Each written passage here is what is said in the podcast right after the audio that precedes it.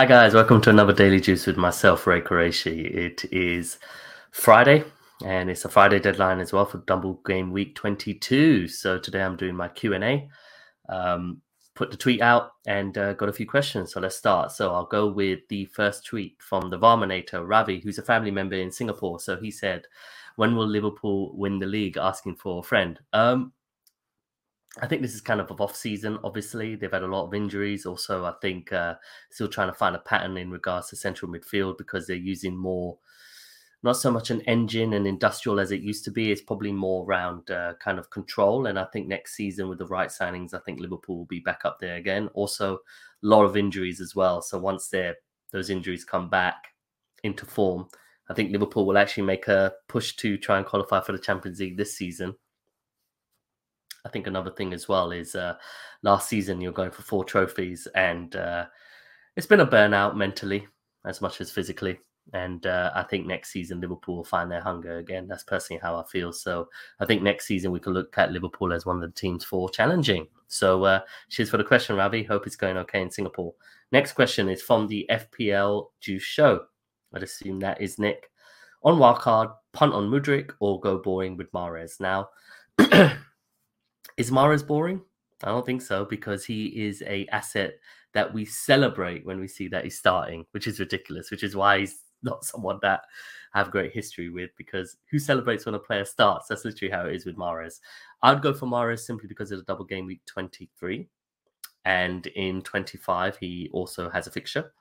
Um, but obviously, with the way you set up, Nick, you know, it should be easy to just take him to Mudryk. Um, so I would go with Mahrez personally. However, Mudryk is a guy I'm really keeping my eye, out, eye on, especially when we start to hit those blank game weeks in 25 and 28, respectively. So cheers for the question. So we've got Cone Boogler here. He's got a few questions, but let's go through them.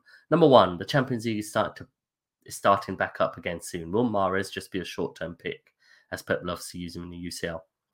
Come, I think Mahrez is just poison chalice. Um, you know the risks, uh, huge upside, but then can absolutely be destroyed as well.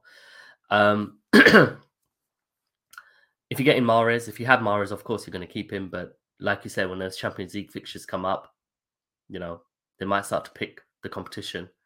Um, so then Mahrez is probably the guy that you really need to start thinking about. The issue I have with selecting someone like Mahrez is in game week 25 and 28, if we're not using a chip, we're going to be relying on our squads. And you don't want to have assets which you're unsure will start or not. It's enough mental stress anyway. So I'm looking at it and thinking that Mahrez is probably a player I'm going to look to avoid. I say that now, but uh, just someone that's too risky to own. So he does feel like a short term pick and will become a long term headache because we know how Pep is. And he's not a surefire starter, in my opinion, is Mahrez. Question number two from Cole.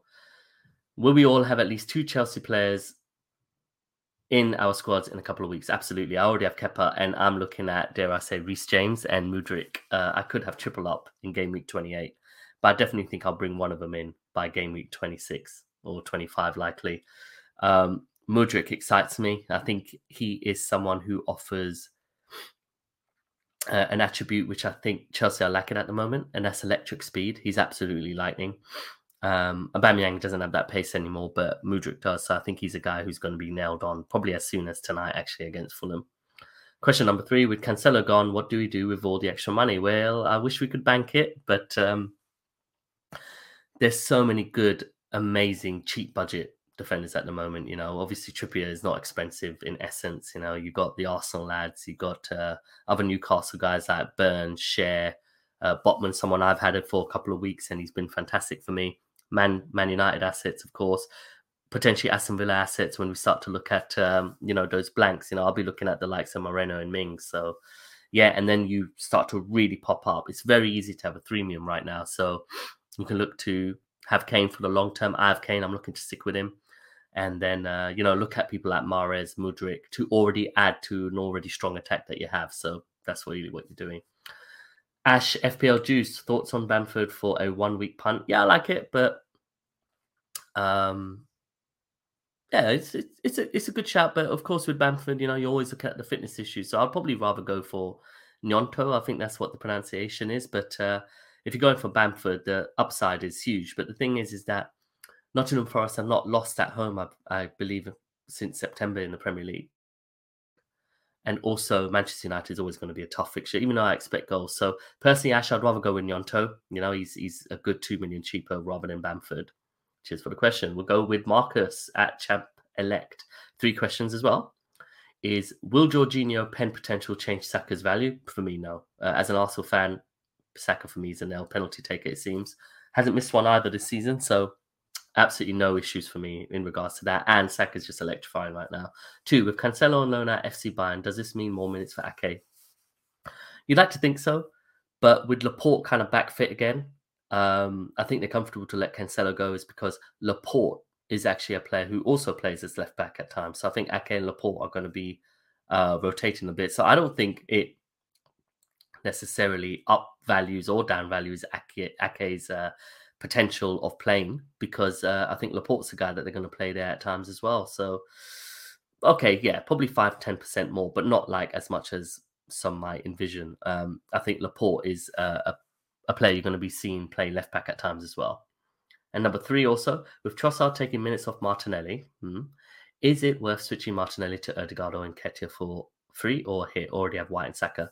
No, Marcus, I have Martinelli. I put out a tweet about, um, you know, Martinelli to stunt on these hoes is that uh, if you have him, you don't sell him for me because um, as an Arsenal fan, you know, obviously when I'm analysing the game more than an FPL perspe- aspect, is that he we spread our play amongst the front four. So currently it's Nketiah, um, Odegaard, Martinelli, and Saka. All four of them can return at any instant. So, and Martinelli's had the most touches in the box since uh, the restart. So I, I I don't think he's someone you should sell at all. I'm keeping him personally. I have White and Martinelli, and I'll probably look to bring Odegaard in next week or this week, maybe for hit, but probably next week. So I will not make the sideways move at all. I think there's great value in Martinelli. Also, the confidence he's going to have from signing a new contract with us as well is I would not make the move at all. And last question, I think. Let me just check. Yeah, last question from Trophy FPL Mo, my man, and fellow Juice Pundit if you already have Shaw, Rashford, and Martial, would you break that up to bring in Bruno? Now, this is interesting because I think Martial will, I think he'll start one of the games. And I could also see him coming off the bench for one of the games. So I think Weghorst will likely play the first one. And I think, I think against Palace, Martial will come off the bench. And I think then Martial will start against Leeds. Personally, Mo, you just keep him now because what's the point? It feels like a sideways move in a way because I definitely feel Martial will appear in both games and definitely start one of the games. So personally, I would not break it up for Bruno because let's be honest, we're personally, I'm probably going to do a KDB to Bruno and then Bruno back to KDB. We're only looking at Bruno realistically for one week to just try and attack and get as many points as we can. But if you already have triple Manchester United, I will not look to break it up. So there it is, guys. Thank you so much for all the questions. Hope you enjoyed that. Please make sure to like and subscribe on YouTube. Please make sure to subscribe to the channel on Spotify as well. Follow myself, Ray underscore Cure on Twitter.